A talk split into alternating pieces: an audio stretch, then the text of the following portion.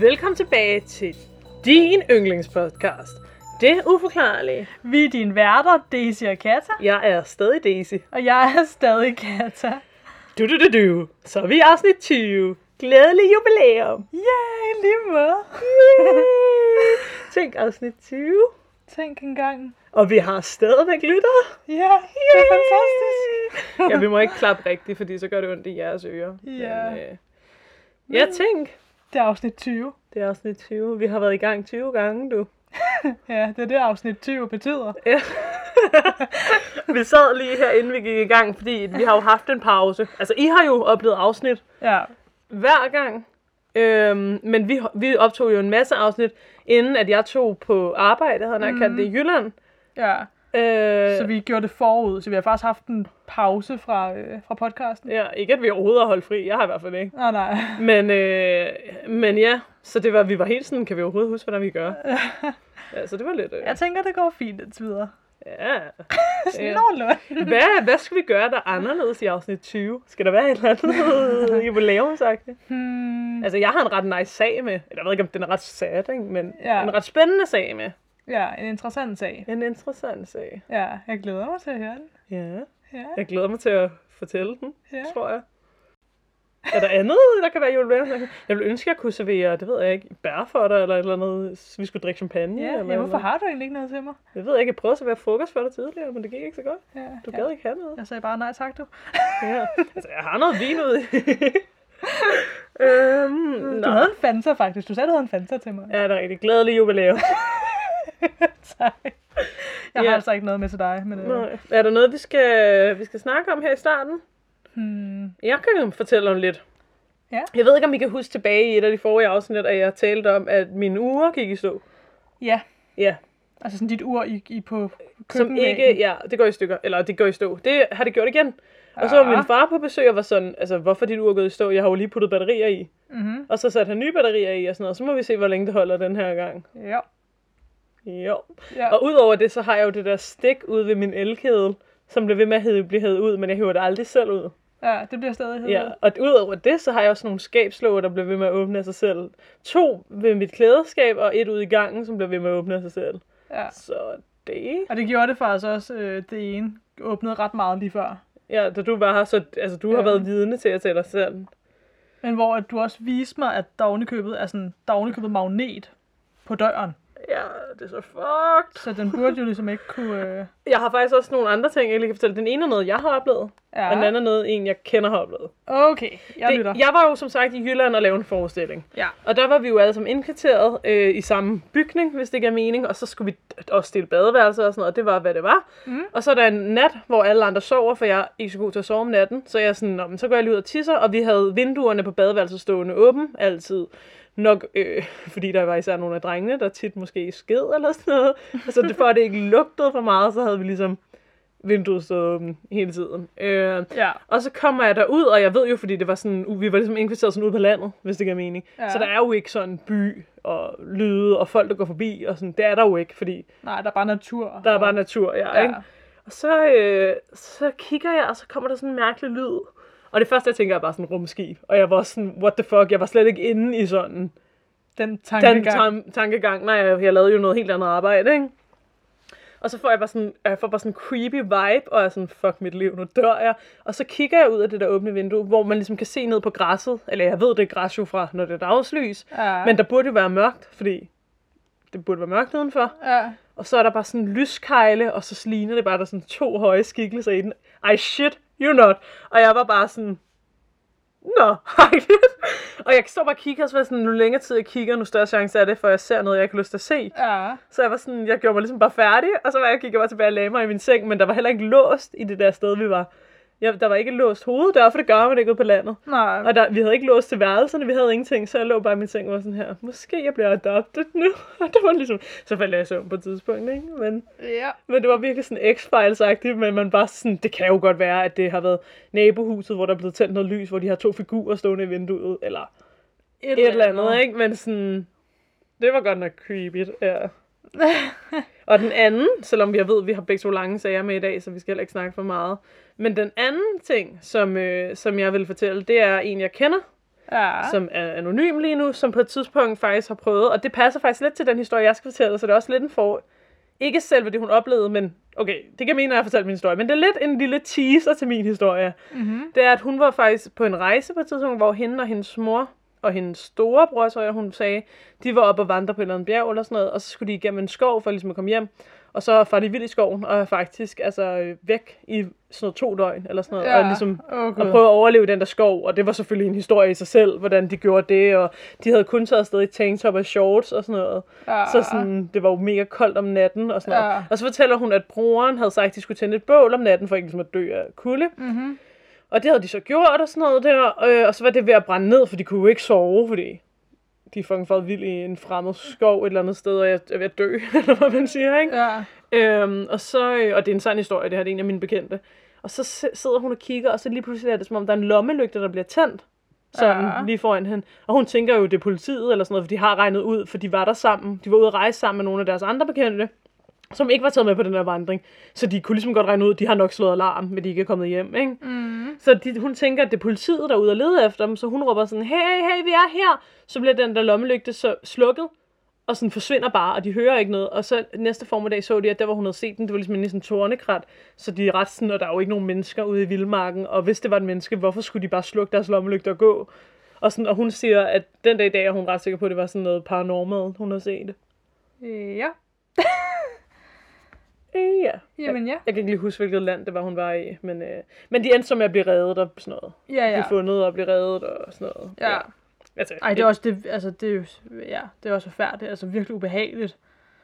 Jamen, der er jo altså, ikke noget at gøre. Nej, nej, Men også for eksempel, apropos, det, det kan vi snakke om igen, når jeg har fortalt min sag, men det der med, en ting er, hvis man får vild en skov i vildmarken, Mm. og sådan, hvad så, hvis der begynder at ske ulykker? For eksempel var hendes storebror, jeg det var, hun sagde, var på sådan lige ved at knække sin ankel. Ja. Men det, altså sådan nogle der ting, der sker jo hurtigt, ulykker, eller man Mm. falder ned i noget koldt vand, eller altså især fordi der er jo bælmørkt ude i sådan nogle skove, ikke? så der Ja. sker jo hurtigt ulykker. Og man er i forvejen bange og forvirret, og altså, Ja. vil jo bare gerne Og finde man tilbage igen. Ja, ja, præcis. Men ja, det kan vi lige diskutere, fordi min sag har også noget med nogen, der farer vildt et sted at gøre. Ja. Ja, det var det. Har du noget, du vil fortælle? Hvad har du oplevet? Noget som helst? Uh, det ved jeg ikke. Jeg kan fortælle noget mere, hvis det er. Ja. Vi lavede jo blandt andet noget forestilling på sådan en gammel slot. Ja. Og der er jeg altså ret sikker på, at jeg på tidspunkt gik forbi der kiggede op i et af vinduerne, hvor jeg så noget hvidt, sådan spøgelsesagtigt. Ja. Så ved du det. Jamen fedt. ikke fordi jeg er syg i hovedet. Ser bare rumvæsener og spøgelser. Ej, Ej, det er også det der, man ved jo ikke, hvad det er jo. Nej, øhm. Det kunne bare være en kat, der gik rundt inde på slottet, der var hvid. ja. Måske. Ja. Ja. I, I hvert fald. Nå, men det vi siger er bare, at selvom man ser ting, kan man jo godt, altså vi er kloge nok til at sige sig selv, der er nok en forklaring på det. Ja, ja. Ja, ja, Ja, ja, altså, det er der jo nok jo. Øh, men hvis der ikke er, Men det er jo også det, hele vores podcast går ud på, det er jo netop at undersøge det uforklarlige. for det er jo forklarligt. altså, men ellers så, ja. prøve at snakke om, jamen, hvad nu hvis der ikke er en, i godstegn, logisk forklaring? Hvad nu Hvad hvis så? det er noget andet? Hvad så? Og det er blandt andet med den sag, jeg har med i dag, det er sådan noget, vi skal snakke om. Ja, Hvis der ikke er en logisk forklaring, hvad er der så sket? okay. For der er ikke nogen logisk forklaring. Okay. Så er det sagt. Jamen, øhm, Nå, skal vi så komme i gang, eller hvad? ja, lad os, lad os det. Ja. Hvem skal starte? Ja, det ved jeg ikke. Er det, er Hvad det, var der, det, der blev snakket om i sidste uge? Det var... Nå ja, det var Phoenix Lights, Lights og værelse... 1046 Ja. med ham, der blev, øh, blev myrdet. Så desværre. der talte jeg først. Ja. Så er det din tur. Er det det? Jeg føler, eller, jamen det, det, ja, skal vi sige det? Why, why, why not? Altså, Eller hvad? Du starter, du. Okay, Så kan jeg slappe lidt af. Okay, nu starter jeg, og så tager vi din bagefter, og så, Så er det ligesom det. så ser vi, hvordan det går. okay. Jeg skal snakke om øhm, Annelise Michels eksorcisme. No! Hvorfor siger du det? Den sag havde jeg tænkt mig, jeg ville lave. Nej, er det rigtigt? Men hvad er fighters keepers, eller hvad man siger, øh, første mølle? Ja. Du bliver nødt for at fortælle den. Ej, det er også fedt nok, så kan det være, du kan fortælle noget, jeg ikke vidste. ja, det kan være, at du kan fortælle noget, jeg ikke har researchet. Wow. Inception. Men det var meget godt, at du ikke havde sat med i dag. Altså, vi begge to havde forberedt os i dag. Ja, men jeg var faktisk lige ved det. Det havde været ret akavet. Så havde vi kunne supplere hinanden. Ja. Medmindre vi bare havde sådan researchet præcis de samme ting. ja, sådan. Så kunne vi have sagt et sætning hver. ja. Nej, kom du bare i gang. Jeg er sikker på, at du gør det bedre, end jeg vil gøre. Ej, det tror jeg altså ikke. Vi gør det i hvert fald nu. Jeg, jeg, jeg lige meget hvad, gør jeg det i hvert fald nu. Lige præcis. Okay. Annelise Michel, hun blev født i 1952 i Tyskland i en lille by ved navn Klingenberg. Hun voksede op i et katolsk hjem, og hun blev beskrevet som værende en meget klog pige, som alle godt kunne lide. Mm-hmm. Hun var meget likable og klog efter sine. Fik du sagt, hun var klog? Ja, jeg skulle lige... Øh, hør, hørte du godt, hun var klog? I hvert fald. I september 1968 var Annelise 16 år gammel, og på det her tidspunkt der besvimede hun for første gang i sit liv. Samme aften som det skete, da hun lå i sin seng, så fik hun pludselig følelsen af, at noget ligesom pressede ned på hendes brystkasse. Altså som om, at hun blev presset ned og holdt fast i hendes seng. Så det har nok været lidt ubehageligt. Cirka 11 måneder, øh, måneder senere, og det var så i august 1969, der skete præcis det samme igen. Hun besvimer om dagen, og samme aften føler hun, at der sådan bliver presset på hendes brystkasse. Det gjorde så hendes mor ret bekymret, øh, fordi det nu var sket to gange, og hun fik så familiens læge og en neurolog til at undersøge Annelise. Og en neurolog, hvis til folk, der ikke ved det, det er bare det er en form for læge, der ligesom specialiserer sig inden for noget med nervesystemet og hjernen, og hvordan det fungerer og kan behandles, hvis der er ting galt og sådan noget. Det var en ultrakort forklaring af det. Nå, øh, de her to læger, de undersøgte hende i hvert fald, og de lavede så også en scanning af hendes hjerne, men de kunne ikke finde noget, der var galt. Så de to læger, de kom frem til, at det muligvis kunne være et form for anfald af en art, som hun havde haft de her to gange. Men de kunne ikke komme nærmere ind på, hvad det var præcis, fordi... Ja, har du... du det, Sidder og rækker hånden op. du har et spørgsmål? Jeg prøver bare ikke at afbryde for meget, sådan så det ikke er forvirrende. Nå, nå, det må du gerne. nu afbryder jeg. Ja. Hvad årstid var det, det var i, siger du? det her, det var så i 1969. Jeg er med igen. Yes, Tak. godt. og hun var så de der 16-17 år gammel. Yes. Modtaget. det er godt. Nå. Øhm, I løbet, efter de, at det så skete de her to gange, i løbet af de næste tre år, så skete øh, den her præcis samme hændelse, den skete to gange mere. Og hun fik på det her tidspunkt udskrevet noget medicin, som skulle forhindre flere anfald, for de mente jo, det var en, et form for anfald, hun fik. Mm-hmm. Begge gangene, der foretog de så også igen en hjernescanning, men scanningerne så helt normalt ud. Det, de viste intet. Som, altså så vidt jeg forstår, så burde de faktisk have vist noget, hvis det var anfald, hun fik af en art. Mm. Øh, men de viste ikke noget. Nå, men de, hun fik så stadig noget medicin. I foråret 1973, der begyndte tingene at blive mere mærkelige. Annelise, hun begyndte at høre lyde af nogen, der bankede i hendes soveværelse. Altså som om nogen ligesom banker på en dør eller et eller andet, men inde i hendes soveværelse kunne hun høre de her lyde. Og det, der er at bide mærke i med det her, det var, at hun havde en søster, som også hørte de her lyde. Så søsteren hørte dem også. Men udover de her bankelyde, så begyndte Annelise også med at høre en stemme, som ligesom fordømte hende til helvede. Altså, jeg ved ikke præcis, hvad den her stemme har sagt, men hun kunne bare også høre en stemme, der ligesom på, på den ene eller anden måde sagde til hende, at hun skulle skride til helvede. Nå, Så ja, så det, det, ja, det var ikke nice. det har, det har nok været ret ubehageligt. Øhm, hendes mor, hun blev så naturligvis rigtig bekymret nu. Øhm, og hun opdagede så også en dag, der opdagede hun, at Annelise, hun stod og stirrede på en statue, de havde af Jomfru Maria. De var meget kristne også. Øhm, og Annelise, ifølge mor, så skulle Annelise have stået bare og have stirret på den her statue, mens at hendes øjne blev helt sorte, og hendes hænder ligesom forvandlede sig til store øh, poter med klør, en form for poter med klør. Og det er morens udsagn. Okay. Ja. Øhm, og jeg tror, moren var jo ellers... Så vidt jeg forstår, så var moren skeptisk over for sådan overnaturlige ting. Altså, hun var også meget kristen. Altså, øh. Og hun tænkte jo også, at hendes datter fik en form for anfald. Men hun, efter sine skulle hun have set hendes datters øjne blive helt sorte, og hun skulle have fået nogle klør. Okay. Yes. I september 1973, der havde Annelise så en snak med neurologen, og hun fortalte, at hun så dæmonlignende ansigter, som plagede hende, og hun følte, at djævlen var inde i hende. Udover det sagde hun, at hun også ofte kunne lugte lugten af brændt afføring. Og efterfølgende, så vil familie og folk omkring hende sige, at de kunne også lugte den lugt fra, altså komme fra hende. Hmm. Lugten af brændt afføring. Og, der, altså, og det var ikke, fordi hun havde noget på sig, der skulle have den lugt. Nej, okay. Øhm, så det var også ret mærkeligt. Øhm, da Annelises mor snakkede med neurologen om alt det her, så rådgav hende, han hende til at kontakte en præst til at hjælpe hendes datter. Men senere hen, der afviste den her neurolog, at han havde givet det råd. Så han startede med at sige, du burde gå til en præst, og så senere hen, da han ligesom blev konfronteret med det, så var han sådan, det har jeg aldrig sagt, hun skulle. Nej, men også, nu kender jeg jo lidt historien forvejen. Jeg tror, jeg, jeg, det giver mening, hvis han lyver om det sidste, i forhold til, hvad der videre sker. Ja, Men ja, ja, ja, men det er mere, det er bare en ting at bemærke. ja. Øhm, I november 19... Nå ja, og det er igen, hvis, altså, hvis du ved noget, som jeg ikke ved, eller altså, du skal bare, du, du supplerer bare. Det er noget tid siden, jeg har læst op på det, men øh, jeg skal nok prøve at se, om jeg kan huske det. Ja, det er Ja. bare, hvis der er et eller andet, du skal endelig sige. Ja. Øhm, nå. I november 1973, der snakkede Annelise med en psykolog, og hun fik at vide, øh, eller psykologen konstaterede, at hun havde epilepsi, og at hun var neurotisk. En anden neurolog øh, undersøgte hende også og sagde, at øh, han kunne også godt se, at hun kunne have tendenser til epilepsi.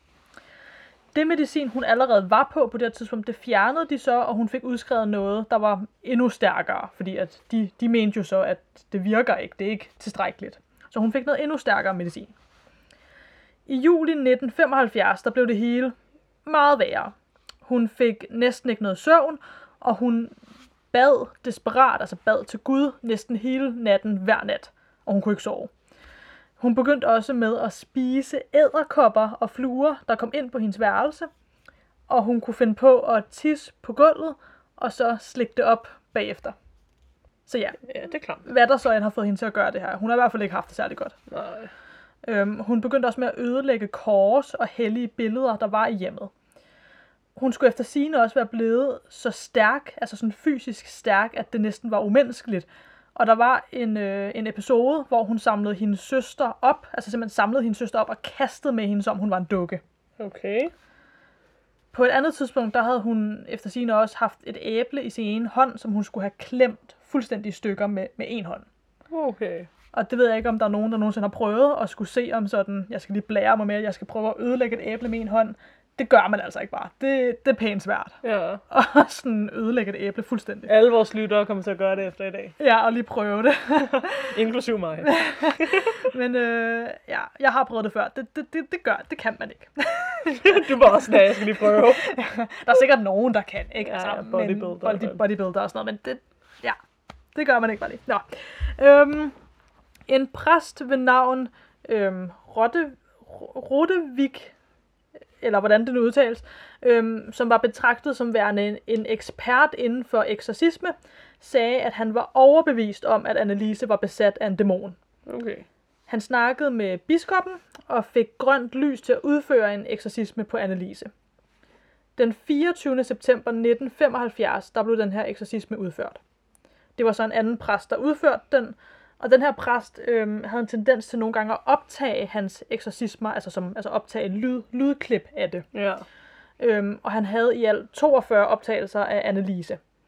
Og dem kan man finde. ja På- jeg har hørt nogle af dem. Har du det? Ja. Ja. Øhm, man kan, jeg sad også og til nogle af dem. Man kan, man kan høre hende snakke med en meget dyb stemme, øh, og hun siger blandt andet, at hun har ret til at være i den her kvindes krop, og hun vil blive ved, indtil den her dumme tøs dør. I et andet lydklip, der siger hun, at hun er mange forskellige personer, eller hun har mange forskellige personer inden i sig, blandt andet Hitler. Nå, ja, det er rigtigt. Ja. Hun begynd, altså, og ja, det skal også lige siges med de her lydklip, at øhm, hun har en meget dyb stemme, men altså nu er det bare min personlige vurdering selvfølgelig, ikke? Jeg synes ikke, at det lyder som en stemme, en pige på den alder ikke godt kan lave. Øhm, Ja. altså det, det er ikke fordi, at jeg tænker, at det sådan er en overnaturlig, sådan den stemme burde ikke kunne komme ud af hende, men det er stadig, altså, hvad, hvad sker der? Hvorfor gør hun det? Øh, Okay, jeg tror, jeg har fundet her. Lad os se. Ja. Øh, øh, nu tror jeg, der kommer, hvordan hun lyder normalt. Lad os lige prøve at se. Og nu tror jeg, der kommer noget med de seks dæmoner, som du siger, så skulle være inde i hende. Ja. Først kommer Hitler. Er.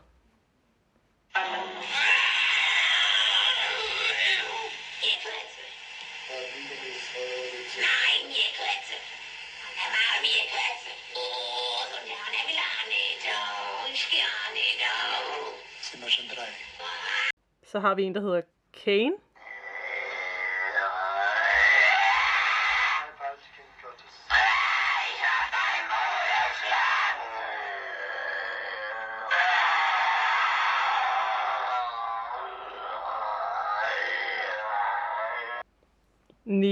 Kommer nu.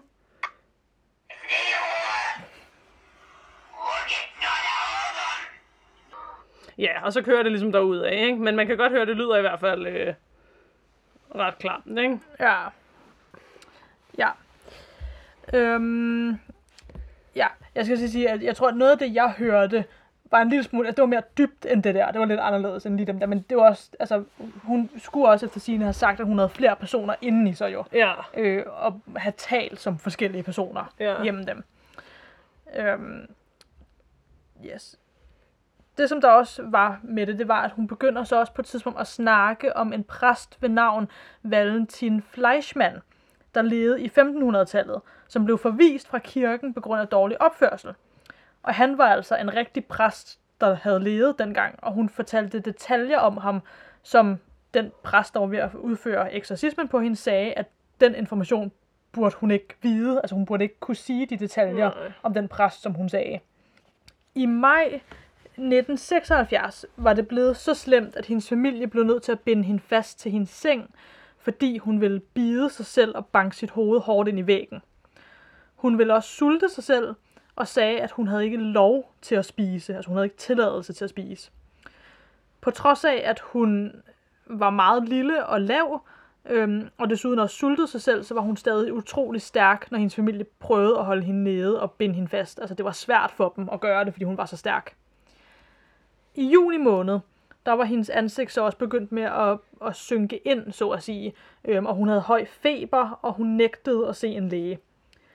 Hun havde på det her tidspunkt fået foretaget i alt 67 eksorcismer, og den øh, 30. juni 1976, der fik hun så foretaget den sidste.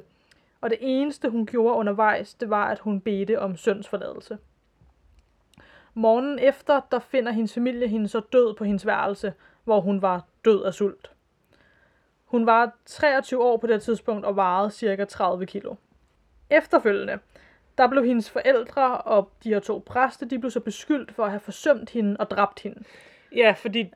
Jeg nu ved jeg ikke, om du har noget med, men det er nemlig noget af det, jeg har hørt, er også noget af det, de har gjort ved hende, har været ret Voldsomt. voldsomt. Ja. Ja, Nå, snak videre. Ja. præcis. Så det, det var der jo nogen, der mente, at de var skyld i hendes død. ja. Øhm, men de påstod jo så, at, at de havde beviser med, beviserne med lydklippene af eksorcismerne, og at hun jo selv benægtede at modtage lægehjælp hen mod slutningen, og det var hendes ret at benægte det. Andre mente så, at hun måske burde være blevet tvangsfodret og altså blevet tvunget til det hele taget at få hjælp, selvom hun ikke ville have det. Ja. Øhm, noget interessant, det er så også, at obduktionen den viste, at hendes hjerne var sund og rask, og der var ingen tegn på, at hun burde have haft epilepsi eller anfald af nogen art. Der var heller ikke nogen sår på hendes krop, som, så vidt jeg forstår, så skulle der meget højst sandsynligt have været sår på hendes krop, hvis hun er død af sult. Øhm, og det var der ikke. Imellem de her episoder, hvor at det var aller værst, øh, og hvor hun fik foretaget de her eksorcismer, der opførte hun sig også relativt normalt. Øh, hvilket så fik folk, der mente, at hendes forældre og, og, og de her præste havde dræbt hende, øh, til at tro, at, at det var en, men, en mental ting, og hun spillede på det. Altså så når hun fik foretaget de her eksorcismer, når det, det var værst, så mente, var der jo nogen, der så mente, at det var hende selv, der ligesom Ja. lod som om i gåsetegn Ja. på grund af, en- af en mental ting. Ikke? Øhm, men så kan man så også vente rundt og sige, at de ignorerer så måske også de her facts, så som at hun var utrolig stærk, på trods af, hvor lille hun var, øhm, og hvor lidt energi hun må have haft og sådan noget. Nå, men lige meget hvad, der i hvert fald skete, altså så er det tragisk, og det er forfærdeligt, at hun ikke kunne hjælpes. Øh, altså det er forfærdeligt, Ja. at der skete det, der skete. Lige meget hvordan det skete, så at sige, eller hvad ja. det præcist var. Altså, jeg har nogle, hvad kalder man det, kommentarer til det, men vil du sige dine kilder først? Ja, nå ja, skal jeg lige sige ja. tak til BuzzFeed Unsolved Network, Daily Mirror og History of Yesterday. Yes. Nej, men Tak det der er, det er fordi, at jeg har, øh, jeg kan ikke helt huske, hvad det er, jeg har hørt, skråstrej læst af de der gjorde ved hende. Men Ja. at en del af eksorcisme, det er jo netop sådan noget nærmest tortur. Ja, det var jeg ikke rigtig inde på, præcis hvad det indebar. Nej, præcis. Og jeg kan ikke helt huske, hvad det er, men det er sådan noget, netop sådan noget med, at hun nogle gange skulle have brækket sine lemmer og sådan noget. Jeg ved ikke, om det var noget, hun så gjorde ved en fejl på sig selv og sådan noget, men at det var... Og der var, jeg har også læst en gang, at det var noget, en del af eksorcismen, at hun skulle sulte og sådan noget. Ja, Hvilket, ja, der er jo så, kan man sige, han sagde det, hun sagde det, hvem har ret? ja, ja, ja, ikke? ja, ja præcis. Øhm, og så er der jo også det. Det kan godt være, at hun har været besat, for jeg må også indrømme, de der lydklip lyder Ja, klamme. Men der er jo det, selvfølgelig skulle hun have haft lægehjælp. Det er klart, når hun var ved at dø, fordi mm. de har jo godt kunne se på hende. Men det er også, jeg har engang øh, snakket med en, der fortalte, fordi vi snakkede om den her sag, jeg kan ikke helt huske, hvordan og sådan noget, at de kendte en, der havde en, whatever, en psykisk sygdom, der gjorde, at det der med, at man nogle gange snakker, som om man er en anden. Og ja. det er egentlig ikke det, der hedder skizofreni, det er det, der hedder, hvad hedder det, personlighedsspaltning eller forstyrrelse Ja. eller sådan noget. Det er jo nemlig to forskellige versioner af en sygdom, ikke? ja. Hvor skizofreni er jo netop bare, du hører stemmer. Mm. Øh, hvad hedder det? Og det nogle gange nærmest godt kan lyde, som om det er en stemme, den person ikke burde kunne lave. Ja, Hvis det giver mening, ikke? Mm. Så det kan også være, at hun bare har været en meget psykisk syg person. Ja. Skal man jo huske. ja, Som ja. er blevet håndteret forkert, fordi hendes forældre var meget, meget kristne, ikke? Mm. Ja, Øh, Men det kan jo også være, at hun har været besat. ja. Altså, det skal vi jo i vores podca- podcast, Podcast. i vores podcast også kunne tænke. Altså, hvad nu Ja, hvis? ja. Selvom at det kan, altså det, man kan sige, den logiske forklaring er jo, at hun har været psykisk syg og været ja. omringet af de forkerte mennesker. Mm. Øhm, Og hun fik ikke den hjælp, hun havde brug for. ja. Ja. Men ja. Men det er også det, der er svært, altså når man har enkelte kilder, fordi for eksempel det der med, at hendes mor skulle have set hendes øjne blive kulsorte og alt det der. Mm-hmm. Altså hvis det rent faktisk er rigtigt, altså det, det, Det kan jeg ikke forklare. det burde jo ikke kunne lade sig gøre, altså sådan Nej. i forhold til vores, øh, hvad er Nej. realistisk og hvad er ikke realistisk. Ved du, hvad jeg tænkte, da du sagde det? Nej, hvad Igen, tænker det du? kan være, at moren lyver. Det skal Ja, vi huske. ja, ja, det er eller det. også selv er psykisk syg. Eller har set syner, eller har, hvad ved jeg. Det mindede mig helt meget, da vi snakkede om øhm, Eliza Lam. Kan Ja. du huske i den der video, man ser, hvor det nogle gange ligner? Man tænker, det bare er på grund af opløsning, men det ligner på et tidspunkt, når hun står i den der video i elevatoren, at hendes hænder bliver til klør. Kan du huske det? Jo, der er noget med hendes hænder, når de Ja. bevæger sig. Ja. Ja. Altså, jeg siger ikke, det er det samme, men det fik jeg bare lige tænkt på. Og hvis man er i tvivl om, hvad jeg snakker om nu, så har vi lagt et bonusafsnit ud på et tidspunkt, der handler om The Cecil Hotel og mm. Eliza Lam, som øh, led en forfærdelig, men også mystisk død på det ja. hotellet. Ja, Der kan man gå tilbage og høre det, hvis man har lyst til det. lige præcis. Ja. Men det, ja, du har ret. Ligegyldigt hvad der skete, er det jo forfærdeligt. Ja. Og ligegyldigt hvad, er det jo forfærdeligt, at hun ikke har fået den rigtige hjælp. Mm. Ja. Og det er meget uhyggeligt, det der stemmer. Altså, det lyder jo, det lyder jo ikke som en pige på, hvad er, var hun 17? Ja. Ja. Og også når man ser billeder af hende og sådan noget der til sidst, hun ser jo helt... Ja, ja, hun ser, hun, ja, hun Ja. ser ikke godt ud. Nej. Jeg synes også, jeg har hørt på et tidspunkt, at hun egentlig det meste af tiden, inden hun begyndte på de der eksorcismer, levede et normalt liv. Og så, sådan, og så lige pludselig gjorde hun for eksempel det der med at tisse på gulvet og sådan noget. Ja. Weird. Men det er netop også det, altså det er mærkeligt, det er kommet så meget ud af det blå. Ja. Og hun starter med at sige det der med, at djævlen er inde i mig og sådan noget. Ja. Øhm, og så bliver det bare værre og værre. Men okay, selvfølgelig, det mest logiske er jo selvfølgelig bare, at hun har været psykisk lidende, eller hvad man siger, ikke har fået den rigtige hjælp. Men prøv, lad os lige tænke tanken en gang. Hvad nu, hvis hun var besat? Prøv at, for at forestille dig, hvor bange hun må have været, den mm. del af hende, som... Altså, hvis man tror på besættelser, er det jo sådan noget med, at man forsvinder i øjeblikket. Ja. Ja, ja, som om, at så er det ligesom en dæmon, eller hvad det nu er, der overtager Ja. en, eller... Ja, jeg ved ikke engang. Nej. Øhm. Men også det der med, at under den sidste eksorcisme, der beder hun bare om synds, øh, syndforladelse. Ja, Det synes jeg også... Altså, hvad betyder det? Og altså... Ja, det ved jeg ikke, det synes jeg også bare altså syndsforladet mærkeligt. betyder jo, at du... Nå, der- ja, ja, jamen, Ja, jeg ved ja. godt, hvad det betyder.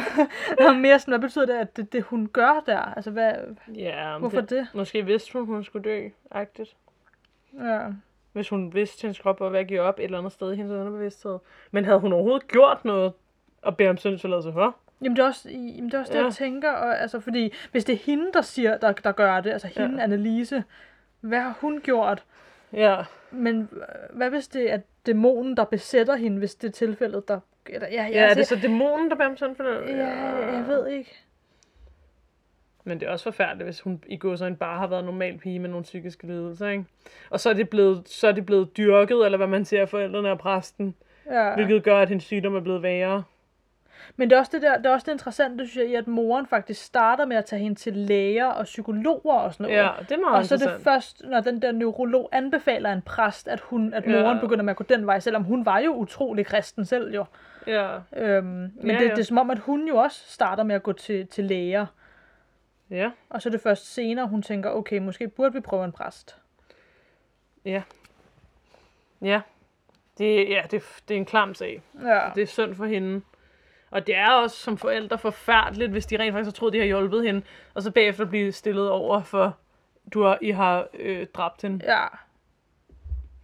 Det er jo også forfærdeligt. Mm. Ja, for lige meget hvad har de jo forhåbentlig nok tænkt, at altså forældrene har jo nok tænkt, de, de, de prøver at gøre det bedste for deres Det må datter. man håbe, Det må ikke? man håbe, ja. Ja. Det plejer forældre jo. Selvfølgelig er der desværre undtagelser, men ja. Ja. de fleste forældre vil jo sine børns bedste, ikke? Ja. Ja. ja. Altså, jeg sidder og bliver ved med at få den her paljetkjole i hovedet, og jeg ved ikke, om man kan høre det på børnet.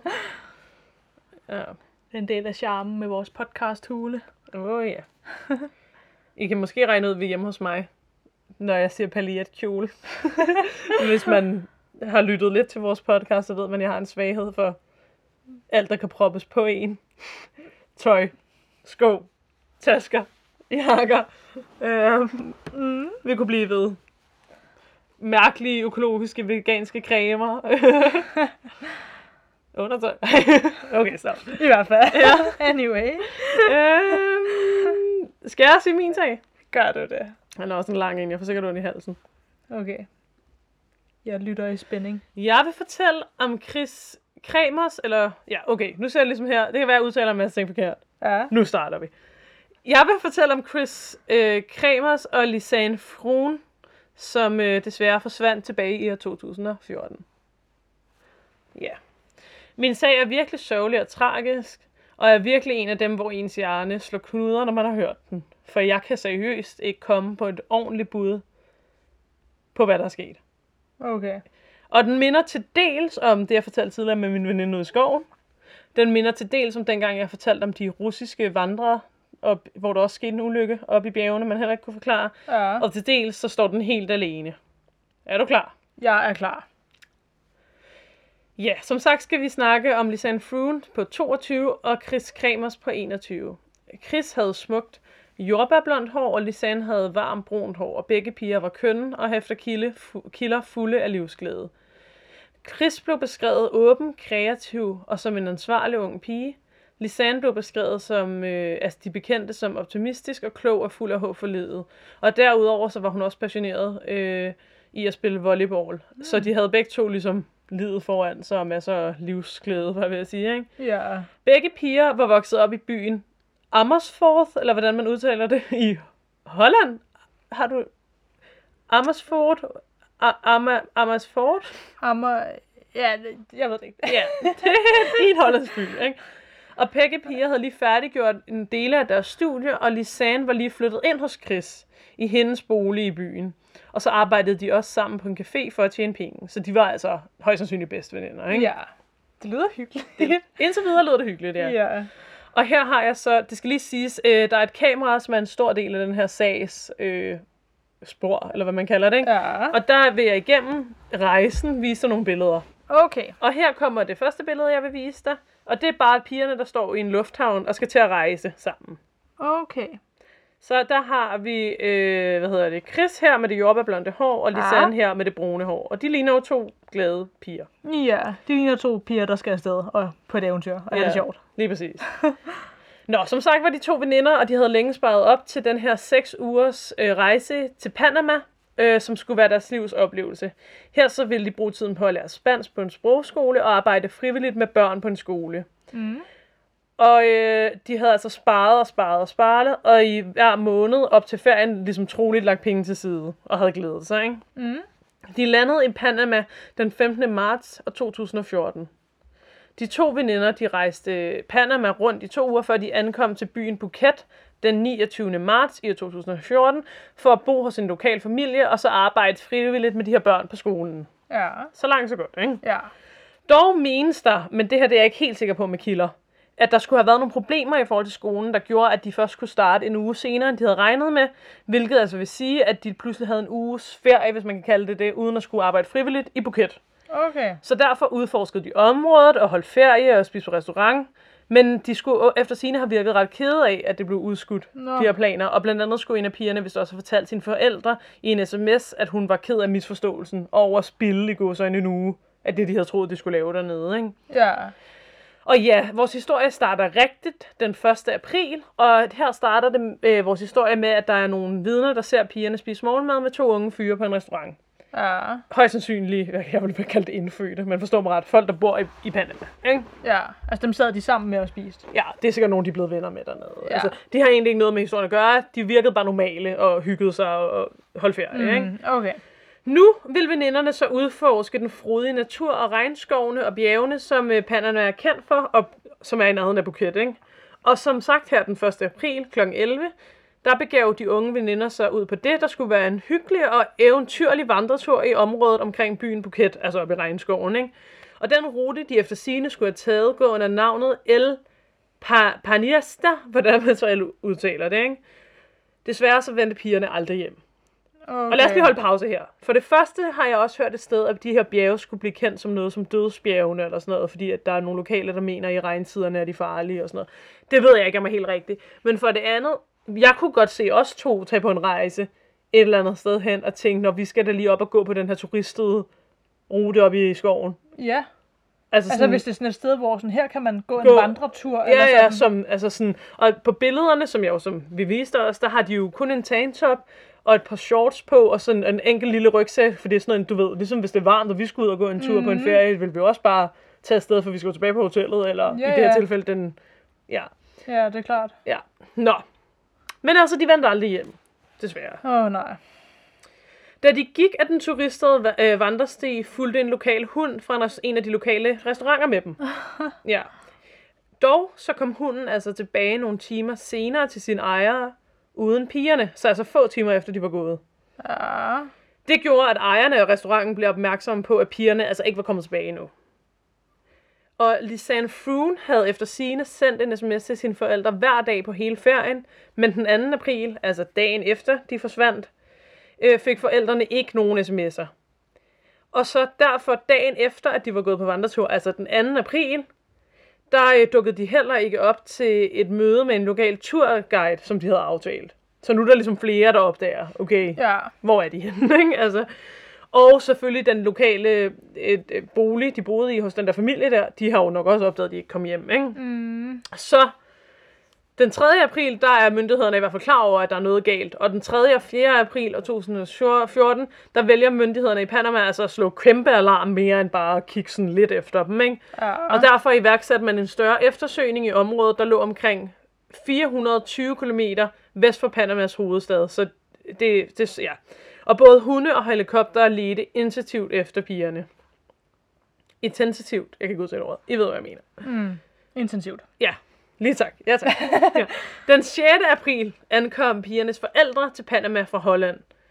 Og de medbragte ekstra politi fra Holland og ekstra hunde fra Holland. Ja. Og man kan sige, når forældrene ligesom tager afsted, så er det nok fordi, de er hjemmefra. Sådan her. Det her, det er farligt. Det er mere, end at de bare lige har taget på en bytur. Agtigt, ikke? Mm. Så nu er- tager begge pigers forældre ligesom til Panama, hvilket vores forældre jo nok også havde gjort. At de Ja, fleste ja. forældre ville nok... ja. Ja, ikke? Ens døtre er væk. Forsvundet. Ja. Det næste omkring 10 dage bliver junglen finkæmmet, ikke? Ja. Men de finder intet. Okay. Pigernes forældre, de øh, udløver en dusør på 30.000 dollars til en, der kan hjælpe med at finde pigerne, eller forklare, eller bare en form for spor. Ikke? Men Lian og Chris er som sunket i jorden. Og du skal altså forestille dig, at der er myndigheder ude på bjergene, de finkæmmer regnskoven, de finder intet. Ikke? Så går der et vis antal tid. Jeg læste et sted, at det var 10 dage. Jeg læste et andet sted, at det var 70 dage. Men ligegyldigt hvad, er det for lang tid, før man finder et spor. Lad mig sige det sådan her. Men en lokal kvinde finder altså en rygsæk et, et, nogle, lidt for lang tid efter de er forsvundet, vil jeg sige. Mm. Jeg tror, det er 10 dage. Jeg tror, ham, der skrev 70 dage, måske har været forkert på den. Så jeg går med 10 dage. I skal bare vide, hvis I har læst noget andet sted, så kan det være, at jeg er forkert på den. Ikke? Så altså 10 dage efter, så kommer der et, et vigtigt spor i sagen. Ikke? Fordi en lokal kvinde finder en rygsæk, som skulle have tilhørt en af pigerne. Hun fandt den nær en flod i området og indleverede den til myndighederne. Hun siger, at hun altså tit bevæger sig langs floden, og hun med sikkerhed kan sige, at rygsækken ikke var på findestedet dagen før. Okay. Så allerede her har jeg, før, altså der er mange spørgsmål, men altså første store spørgsmål, hvem anbragte rygsækken der? Mm. Den indeholdte begge kvinders telefoner, en iPhone og en Samsung. Den indeholdte 83 dollars, Lisanne Fruens pas, man mener det var hendes rygsæk, pigernes solbriller, samt begge pigers BH'er. Og man kan også se på nogle af de billeder, jeg vil vise dig senere, at, en af, altså, at de har de BH'er på, så det er pigernes BH'er. En vandflaske og et kamera. Jeg har også læst, at at det sygesikringskort til Chris skulle være i, men det ved jeg ikke, om er rigtigt. Okay. Det som sagt, det var pigernes egen dele, øhm, og det lader jo ikke til, at pigerne har forventet, at de skulle være ude på en lang vandretur. Altså, de har kun én vandflaske med, der er ikke rigtig nogen snacks, de har ikke nogen trøjer med, de, altså du ved, der er ikke rigtig nok forsyninger til at være væk i længere end et par timer, ikke? Og her har jeg et billede af, af indholdet af tasken. I ja. hvert fald noget af indholdet. Du kan se nogle BH'er der. Den ene er blomstret, den anden er sort. Nogle solbriller, de har på på nogle billeder, jeg vil vise dig senere. Ja. Ja, ja. Ja, deres, den første tanke var jo selvfølgelig, at rygsækken skulle have været skyllet med floden op på bredden. Men rygsækken var overhovedet ikke våd. Intet i rygsækken var i stykker. Mobilerne og kameraerne virkede.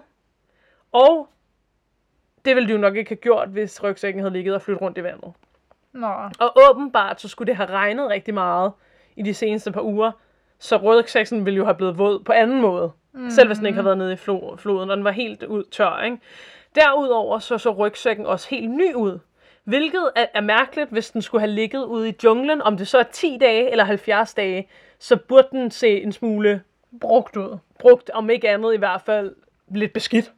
Men den så mm. helt ny ud, ikke? Nærmest som om, at den lige var kommet ud af store-agtigt, ikke? Ja. Øh, ja. Men det er ikke det mest mærkelige. For det bliver mere mærkelighed. Okay. Der er virkelig meget mærkeligt i den her. Vær beredt. Ja. ja. Myndighederne tjekkede mobildataerne på pigernes telefoner.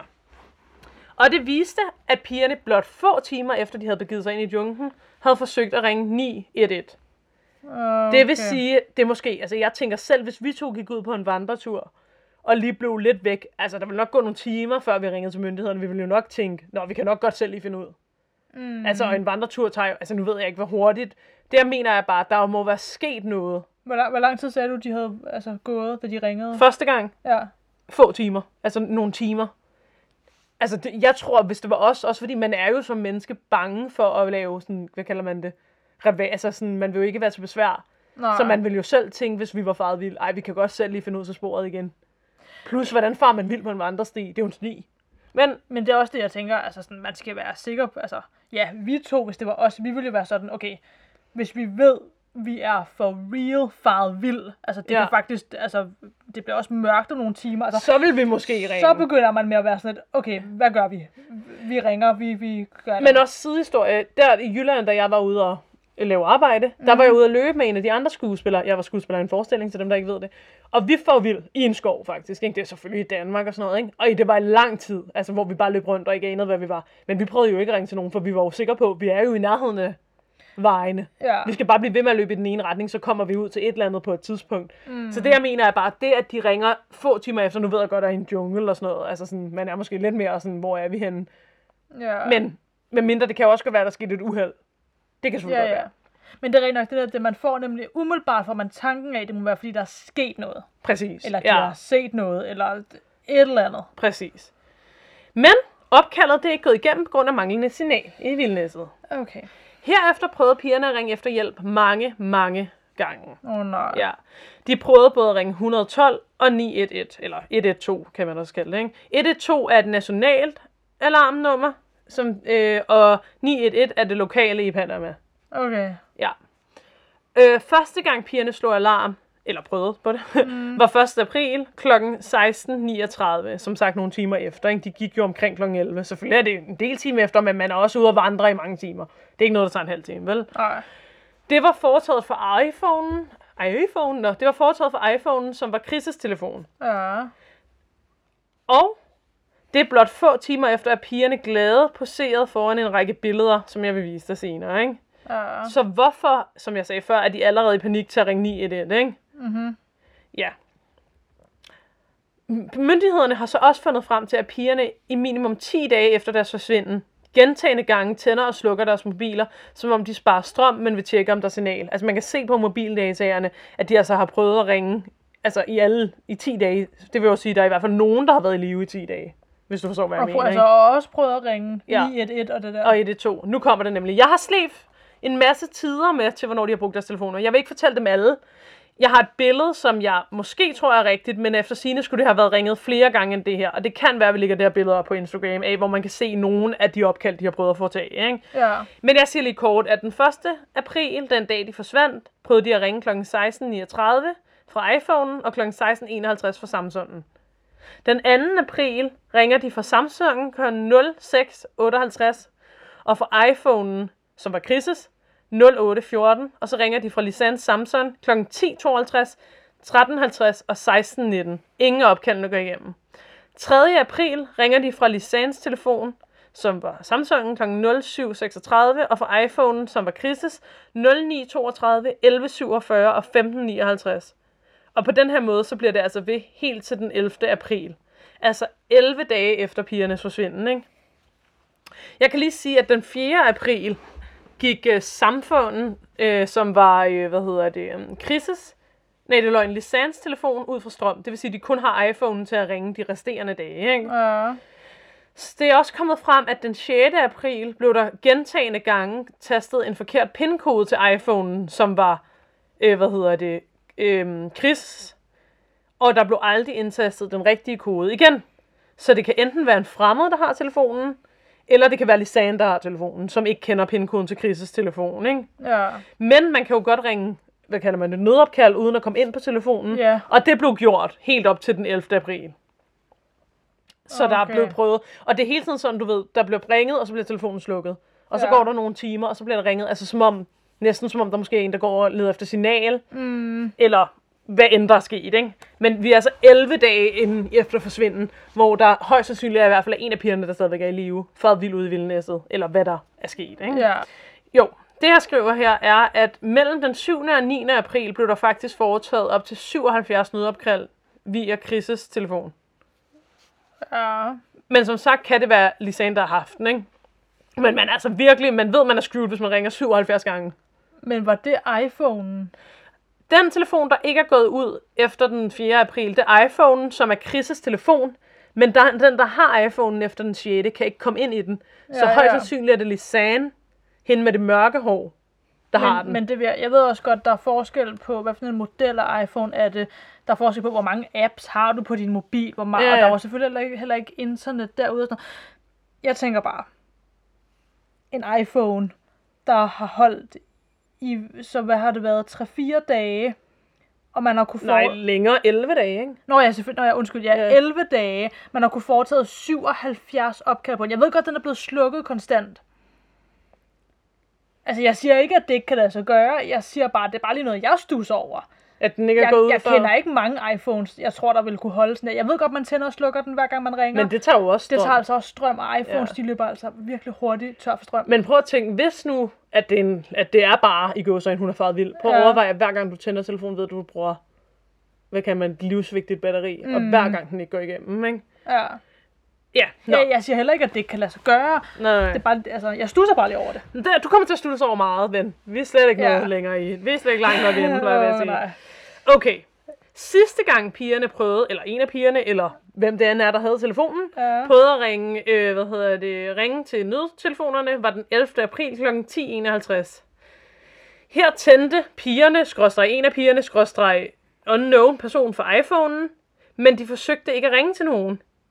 I stedet slukkede de den i mobilen en time senere, så de tændte den og havde den åben i en time, lige pludselig, random, i forhold til, at de har tændt og slukket den, tændt og slukket den, ikke? Mm-hmm. Og det var så klokken 11.56. Og så har jeg skrevet, at det giver ikke nogen mening, medmindre det bare var for at gå, ligesom at tjekke signal. Hvis nu man tænker, nu kan vi ikke klare det mere, ikke? Ja. Det her, det er det sidste livstegn, der overhovedet var for pigerne, hvis det overhovedet er pigerne, der Hvis har det haft. overhovedet er pigerne. Ja, ikke? Ja. Og selvom at opkaldene er uhyggelige nok i sig selv, og tanken om at være blevet væk ud i junglen, mm. så er det langt fra det creepieste ved sagen. Oh, nej. Nu kommer vi dybere ind, ikke? For i rygsækken, kan du huske, hvad der også blev fundet? Øhm, to BH'er. Ja, men Nå, jeg har snakket meget om billeder. øh, ja, hvad blev der fundet? Der blev der fundet de to telefoner, ikke? Jo. Og så blev der fundet et kamera. Nå, det hørte jeg ikke, tror jeg. Nå, det blev der Kamera, gjort. ja. Og det er her, det først bliver virkelig weird. Okay. Ja. Åh oh, nej, hvad er der, ja, hvad Ja. er der billeder på det kamera? På, ja, men det er jo det, fordi det, ja, det opklarer ikke noget, det sætter kun flere spørgsmål.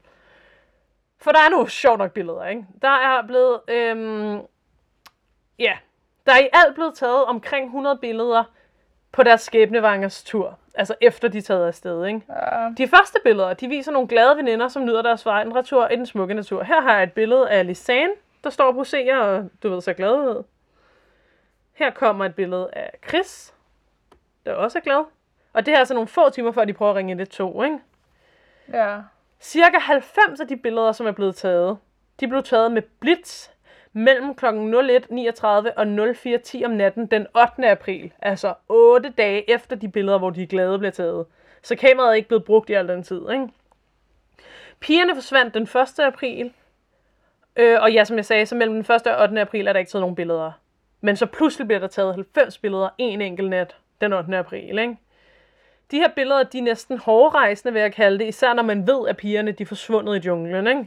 Altså, hvis man bare så et billede uden at vide, hvad det var, ville det måske ikke være uhyggeligt. Men når mm. man tager dem i den kontest, ikke? Ja. Og jeg vil lige sige, at jeg kommer slet ikke ind på alle nogle af alle de teorier, der er ude på nettet om de her billeder. Man kan virke, det er et ord med hul. Okay. Jeg vil bare lige skrabe i overfladen, okay? Ja. De er taget i komplet mørke og viser til sydenladende ikke rigtig noget. Måske lidt græs, havde jeg kaldt det. Lidt blade, lidt et eller andet, ikke? Kun på et af billederne fornemmer man andet end et mørkt skovlandskab. Øhm, ja, og det billede kommer jeg ind på. Her ser jeg bare et af de billeder, som bliver analyseret meget på internettet. Det ligner lidt... Det er svært at se, hvad det er, for man ved jo ikke, om personen ligger på jorden, altså billedet op, tager til side. Man ved jo ikke, hvorhen. Men jeg synes, det ligner en skrant Ja. og mørke. Det, ikke? ja. Og det er taget omkring klokken 1.38 den 8. Øh, april om natten. Det vil jo så faktisk sige om natten til 9. Nå, whatever. Men, øh, men der er nogen, øh, der mener, at det der, den der er sådan en lille sådan grå skygge nede i hjørnet, kunne være et menneske, der står nede, længere nede ad skrænten og kigger op. ja. Men det, altså, man kan ikke se det, men det kunne ligne det. Mm. Godt. På et af billederne, som jeg synes næsten... Er, ej, det er ikke det klammeste, men det næst klammeste, der er der bare blevet taget et billede af en sten, der ligger en gren på med to røde plastikposer. Og man er bare sådan, for det første, hvor kommer plastikken fra derude? Hvorfor har man taget et billede af det der, hvis man har faret vild i otte dage ude i skoven? Hvorfor er de rø- røde? Ja, men hvad er det? Ja. Altså, hvis det er pigerne, der tager billedet, hvorfor tager de et billede af det? Men hvis det ikke er pigerne, der tager billedet. For man ser aldrig den, der holder kameraet. Det er også en vigtig detalje. Og man ser heller aldrig en af de andre piger, hvis nu det var en af pigerne, der tog billedet, og altså man ser, ald- man ser aldrig bare en af pigerne. Øhm, Eller hvad? Der kommer nemlig et her om lidt. Okay.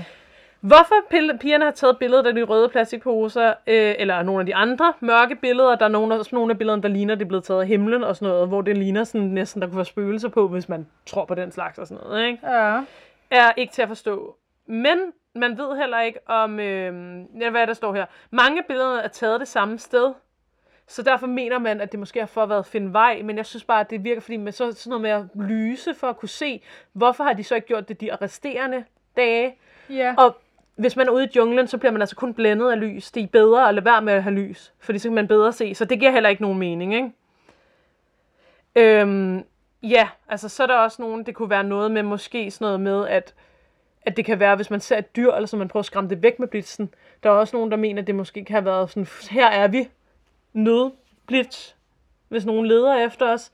Men hvorfor har de så ikke gjort det op til den, altså hvorfor har de ikke gjort det allerede første nat? Ja. Øhm, Det kan selvfølgelig være, at de først har fået tanken efter de der otte men dage. tror du ikke, man tænker ret ud af boksen, hvis du er blevet væk i en jungle allerede første nat? Jo. Ja, og der Jeg, er... jeg, jeg tænker også umiddelbart, om det kan være sådan en, undskyld afbrød, Ja. men om det kan være sådan en form for sådan, øhm, den, altså dem, der finder det her billede, ved, hvor vi er så, eller, altså jeg tænker også, om det kan være sådan en eller anden form for sådan, Og så har de kastet rygsækken afsted med deres BH, eller hvad? Ja, det, det, det ved jeg jo ikke. Nej, nej. Altså, jeg ved, jeg ved ikke, altså, men det var bare en umiddelbar tanke, jeg fik. Det, Men det er bare mange af de billeder, Altså- altså, de har taget. For eksempel den der sten. Man kan jo ikke se, hvor Jamen, de det er. er, fordi, jeg, det er også fordi, jeg tænker, for eksempel det der med de røde plastikposer, det kan jo netop godt være sådan en, jamen, det er jo et sted, det, det er jo nemmere at finde, end bare et billede af skov, som det hele jo ligner. Ja, ja, det, det kan Eller være jungle, rigtigt. Ja. hvor jeg tænker, for eksempel de røde plastikposer, det er jo sådan lidt et, et, et pejlemærke. Øhm, men, ja. men, men igen, ja ja, man kunne godt tage billederne, men, hvor, men hvad, altså, ja, hvad skal man ikke, hvordan, hvordan bruger man så det? Altså, Ja, ja, men så er det også sådan, når vi er døde, så har vi efterladt det her, eller hvad, men så hvorfor tage et billede? Eller sådan, ja, medmindre de har kommet så langt hen, at de så har tænkt, vi kommer til at dø, det her det er bare så de kan finde vores lig. Eller, jeg, altså, jeg ved det ikke, jeg nej, ved det ikke. det er så, ja, det er så weird. Ja,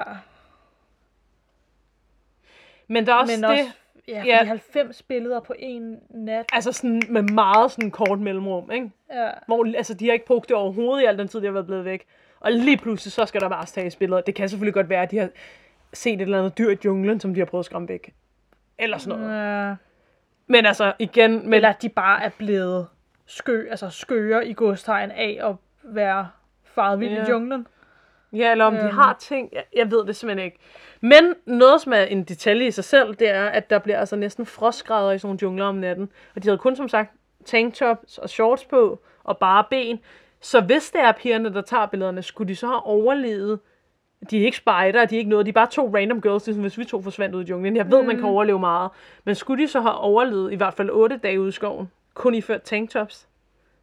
Og man har jo ikke set bål Men det er eller også, og, noget. når, og når du siger det der, fordi man skal jo også, altså jeg ved godt, altså kommer man i sådan en situation, så er man jo meget hurtigt ikke sig selv mere. Man går jo lynhurtigt i sådan et overlevelsesmode, helt Ja, ja. Instinkt, instinktivt. Ja. Men derfor, som mennesker, vi er i dag, jeg vil sige, altså man skal stadig have en vis form for viden for, hvordan overlever vi. ja. Altså, man kan lynhurtigt drikke noget vand, man ikke skulle have drukket og blive dårlig af det, og så og i så er sådan en jungle der, så Ja. har man ikke meget tid tilbage. Så er vi tilbage til det med, at der hurtigt kan ske uheld, ikke? Ja, Nå, men der er især et af billederne, der er, apropos det der med, at der ikke er nogen af pigerne på billederne. oh, nej, ja. Jo, det er, ikke, det er ikke, fordi du ser et eller andet helt. Det her billede er nok det, der bliver allermest, øhm, hvad kalder man det? Talt om på nettet. Omtalt. Ja. Det ligner jo egentlig bare et billede af noget jordbærblondt hår. Det vil altså sige øh, Chris' hår. Højst sandsynligt, ikke? Eller det brune hår, hvis der bare er meget sådan blitz og lys. ja, men jeg vil sige, det hælder mest til, at det skulle være... Ja, det er rigtigt. Det, der er med det billede, det ligner jo et baghoved, ikke? Men det er, jeg har set, at det der, kan du se her, det kunne altså godt ligne en mund, der er åben. Eller et eller andet. Og der er flere, der mener, at, at det, eller at det kunne være hendes ører. Der er nogen, der mener, det er et billede, hvor man ser et billede af hende fra noget andet, hvor hun har perler i ørerne og sådan noget. Så der er nogen, der mener, at hendes ansigt måske kan være inde under håret, eller den andens piges ansigt kan være inde under håret. Så er der nogen, der mener, at det her nede i bunden, der er lidt mørkere af blod, Ja. Det er i hvert fald svært helt at se, men det ser i hvert fald mærkeligt. Hvorfor? Lad os sige, det er den anden pige, der er ude i skoven, ikke? og tager de her billeder. Lad os sige, det er Lisanne, der tager billedet. Hvorfor vil du tage et billede, der ser sådan der ud? Ja. Derudover, øhm, ja, ja, men det er bare klamt i sig selv, med mindre at det er, fordi den ene rent faktisk er øh, død. Og hun har, men hvorfor har hun så ikke taget et billede af det? Hvorfor er håret? Ja. Er det for at tage et billede af såret, men man kan ikke... Ja, men hvorfor overhovedet det billede, medmindre det er et fejlbillede, ikke? Men altså... De mystiske billeder har fået flere til at komme med opsigtsvækkende teo- teorier. Flere mener nemlig, at billederne er en vigtig brik i mysteriet om pigerne. Forsøgte pigerne at få øje på en eller anden øh, form for fare i mørket, som jeg snakkede om, ikke? Mm. Eller var det slet ikke pigerne, der tog de mystiske billeder? Mange mener, at pigerne har brugt blitzen øh, fra kameraet for at se i mørket, for ude i skoven er der helt mørkt, eller for at skræmme et vildt dyrt væk. Som, som jeg sagde, man kan jo ikke se noget, hvis man tænder en blitz, så bliver man jo bare blændet, ikke? Mm. Øh, og inden jeg går videre, der vil jeg lige sige, at jeg også læste et sted, at der er, og det tror jeg måske også var den 8. april faktisk, at man finder ud af, at der er nogle billeder, der er blevet slettet, men der har, de har ikke slettet nogen som helst billeder ellers overhovedet på hele deres tur. Så hvorfor skulle de sætte sig ned den nat og slette billeder? Og der er der jo nogen, der mener, at hvis de har været ude for en form for forbrydelse, så er det forbryderen, der sletter billederne af ham. Ja. Ja. Nå. Ja. Fundet... Ja, undskyld, hvad vil du sige? Nej, ja, jamen det var netop der bare det, fordi de var også, altså ikke at jeg siger, at det har noget med dem at gøre, men de var også sammen med nogle lokale og sådan noget. Hvem har de ellers været sammen med? Hvem har de ellers mødt? Ja. Som de jo godt har kan taget billeder af, da de mødte dem og var glade og sådan noget. Ja, ja, ja. Og hvis det så er en Og det, ja. Ja, men det skal også lige siges, nu har jeg jo kun vist nogle af billederne. Der er også nogle af billederne, hvor det egentlig stadigvæk er pigerne. Man ser også noget allerede fra den 1. april, men hvor det er som om deres ansigter ser mere alvorlige ud lige pludselig.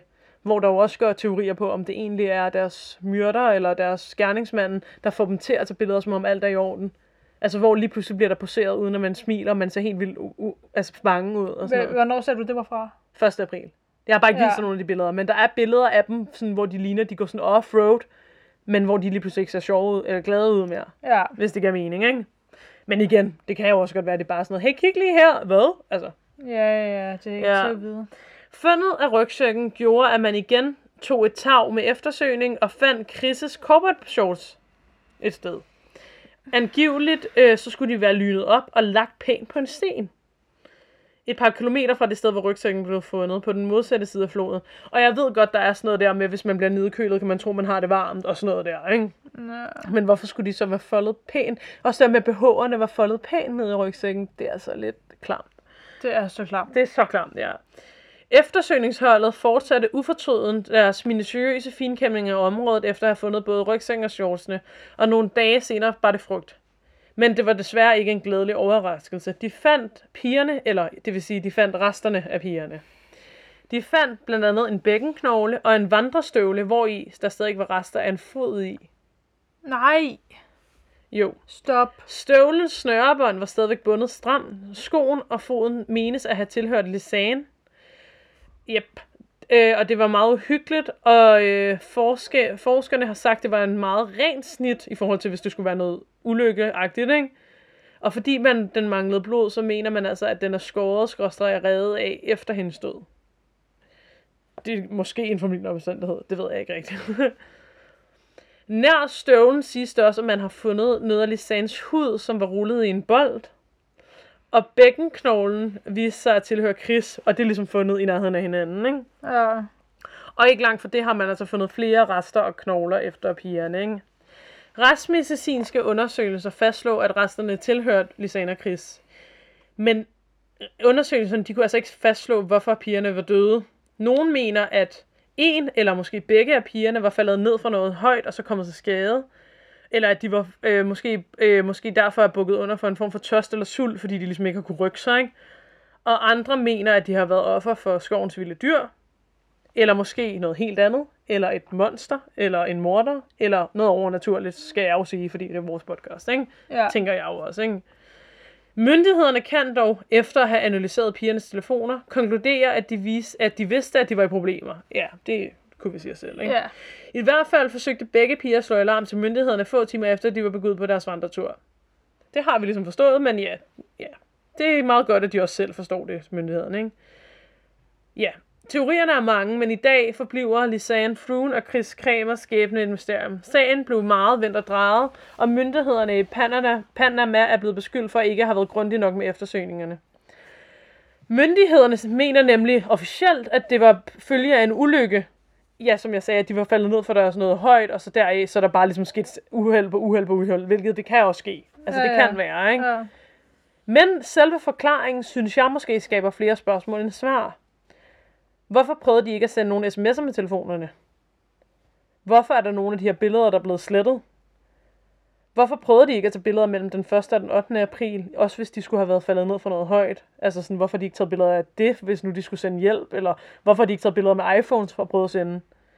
Hvorfor dukkede rygsækken op helt tør, så god som ny, hvis de skulle have været faldet ned i en flod eller et eller andet, ikke? Hvorfor var pigernes BH'er foldet pænt og puttet i den ene piges rygsæk? Men mindre det er sådan noget, fordi vi sveder, og der er alligevel ikke nogen, der ser os, nu tager vi BH'erne af.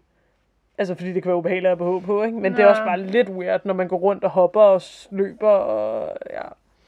Ja, jeg synes bare, det er weird, ikke? En efterforsker hyret af pigernes forældre mener, at pigerne måske har brugt blitzen til at signalere til fly eller folk, der var ude at lede efter dem, som jeg også kom ind på, ikke? Ja. Øh, og det kunne være, at de først har kunne gøre det den 8. april, hvis nu, at de har været fanget af noget eller nogen. Ja. Altså i, op til den 8. april, så har de først været, altså så kan det være personen, eller hvad det end, der har fanget dem, har forladt dem for en kort periode, og så har de kunne og så bruge de kunne flygte. Og, Bruge blitzen, ikke? Han mener heller ikke, at knoglerne, blandt andet bækkenknoglerne, naturligt på den her tid ville kunne være nedbrudt på den måde, de er gjort, og været så rene. Altså, Det er jo nærmest som om de, jeg at kalde det blevet slikket rene, eller blevet gjort rene, for det var jo bare knogler, ikke? Men Lisans fod var jo intakt. Så hvorfor var nogle af knoglerne, helt, altså kødet, helt nedbrudt?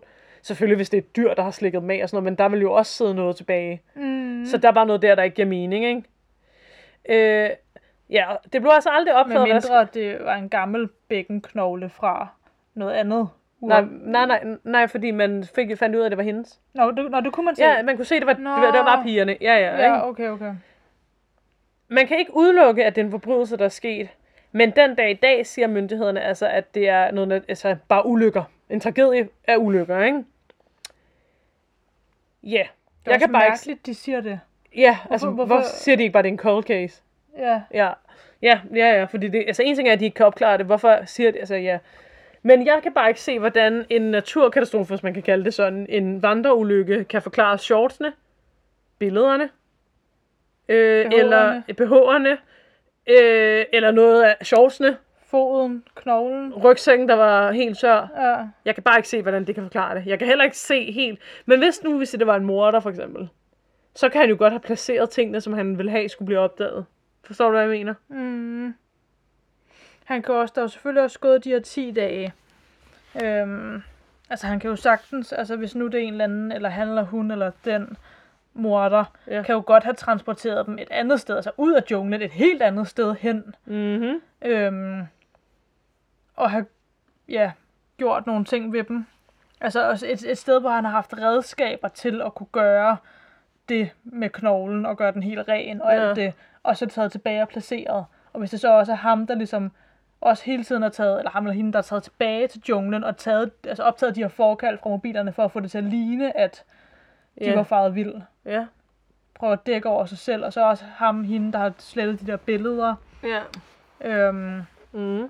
Der var faktisk også noget med, at Altså det, åh, hvorfor skrev jeg ikke det ned? Jeg synes, jeg enten så i en dokumentar eller sådan noget sted, at der var et af opkaldene, der ville skikke igennem, og så lige efter, så mistede de signal eller sådan noget.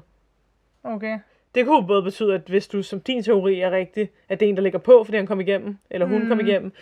Det kunne også bare være, at det er, fordi de farede vildt, men overvejer at komme igennem, og så, no! Ja. Det er i hvert fald meget forfærdeligt. Jeg tænker tit på Chris og Lisanne faktisk, fordi det er jo en sag, jeg har kendt til noget en tid, ikke? Mm. Ja, jeg skal lige huske at sige tak til Se og Hør, en artikel, som er skrevet af Line Fransen. My Favorite Murder, afsnit 184, Wikipedia.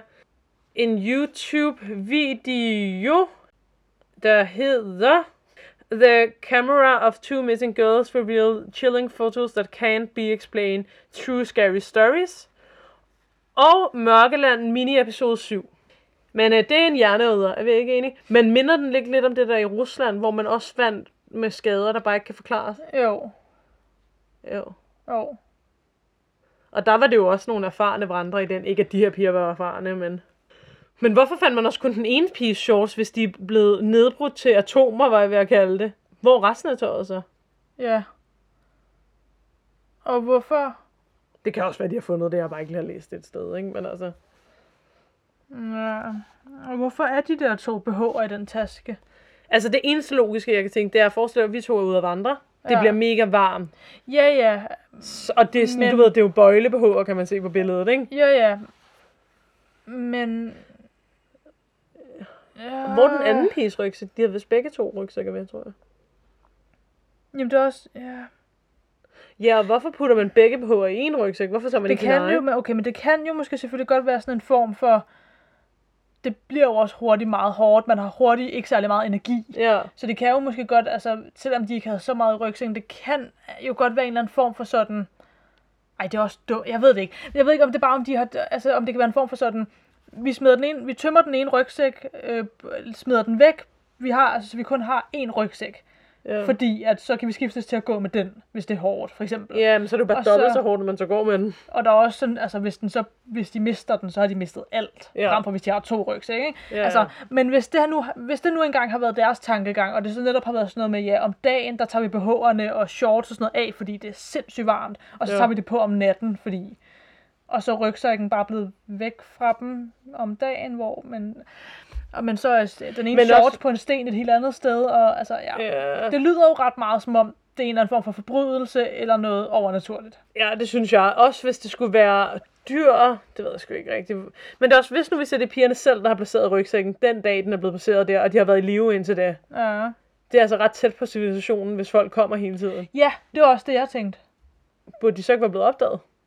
Eller selv kunne finde tilbage. Det var jo på stien ved den der flod der. Hvor Jeg ved ikke, om det var en sti. Nå okay, men det var Men- i hvert fald ja. ved flod, hvor hende der, den lokale, hun gik tur nærmest hver Ja, dag. ja, ja. De billeder, jeg har set af floden, ligner det sådan ret regnskovsflod. Ja. Altså, du ved, hvor træerne vokser ned i og sådan noget. Men fandt man aldrig andet af pigerne end den knogle og fod? Jo, nogle andre rester. Okay. Rester, knogler. Altså sådan spredt ud. Ja, ej, altså... Det Ja. må også være forfærdeligt. Altså, det er jo forfærdeligt altså det hele kunne godt lyde som et dyr jo, ikke? Men nu prøver jeg lige at søge på billeder af regnskoven i Men øh, et dyr, Phuket. der har en fod med nærmest perfekt snit skåret af. Ja, jeg ved, det er for åndssvagt. Og den der knogle, som du også siger, der var fuldstændig stom, den var slikket ren. Ja. Øhm, hvor, som du også siger, det, det vil et dyr jo ikke gøre på den måde. Ikke på den måde, nej. Øhm, Øh, ja, jeg vil bare lige prøve at se, om jeg kunne finde nogle... Jeg ser der er et af de der billeder af pigerne, der, hvor man mener, at det kan være, at øh, hun faktisk har den ene hånd bundet på ryggen og sådan noget. Men øh, jeg ved ikke, skal jeg lige søge på de der billeder? Bare lige. ja. Jeg tog jo bare nogle af dem med, for jeg gad ikke sidde og forklare dem alle. Man kan søge på Lisanne Froon and Chris Kramers øh, pictures, eller fotos, eller et eller andet, ikke? Mm, så kommer der en masse billeder frem. Og der er jo 90, som sagt, eller sådan noget, ikke? Så der er også mange af dem, der... ja. Jeg ser, at det starter ud med sådan noget, "Nå, vi selfies, næ", og så bliver det bare... Ja. Mere og mere creepy. Mm, Ja. ja. ja. Så det, se, det her billede, det er et af de billeder, der blandt andet bliver snakket om i den dokumentar, jeg så, om sådan, at hun i hendes ansigt, nu kan man ikke lige se det her, men der står hun på en sten ved siden af lidt sø, havde hun kaldt det, hvad hedder sådan noget der, en lille flod, ikke en flod, hvad hedder sådan noget? En bæk, Et vandløb, eller, ja. ja. hvor hun bare kigger tilbage på den person, der tager billedet, og hendes ansigt siger bare ikke, at det er sjovt mere. Mm, Øh, ja. Men man er jo også sådan, om det er sket det noget overnaturligt, ikke? Altså, ja. kunne det være nogen form for spøgelser, eller en form for, jeg vil kalde det Bigfoot, men ikke Bigfoot. En form for sådan creature, der lever derude, ikke? ja. Der sådan kan gøre de ting. Ja. Men det vil stadig ikke forklare, eller det ved jeg altså, hvis det er overnaturligt, så kan alt vel lade sig gøre. Altså, Ja. Men det er mere sådan, vil det kunne forklare BH'erne og shortsene, der sådan er pænt foldet og lagt. Nej, men mindre det er bare en masse sådan random ting oven i hinanden. Ja. Men det kan selvfølgelig, altså, jeg tænker ikke umiddelbart, det lyder som om, at de selv er forsvundet og har prøvet at overleve, og så var det det, så de til sidst døde. Altså, jeg synes ikke, det lyder som det. Men, Men altså, man ved jo aldrig, altså. nej, men for lige at tale hen i noget eller det alligevel, så for eksempel det der billede der, hvor at det ligner, hun bare ikke er glad. Ja.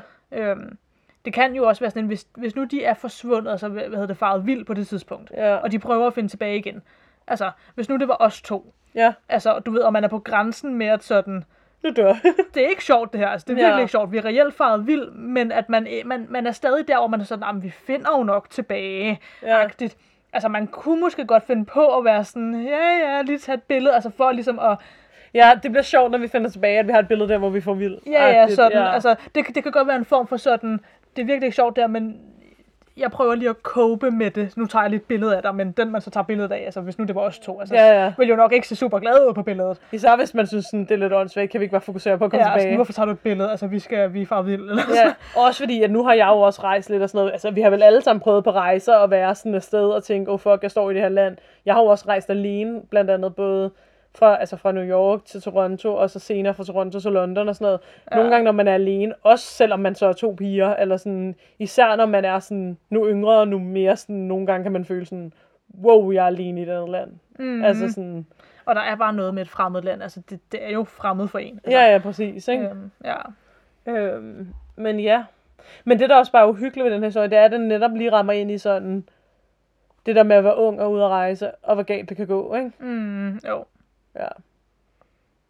Især fordi man skal, Man skal jo bare gå off track. så det er første spilleregel. Ja.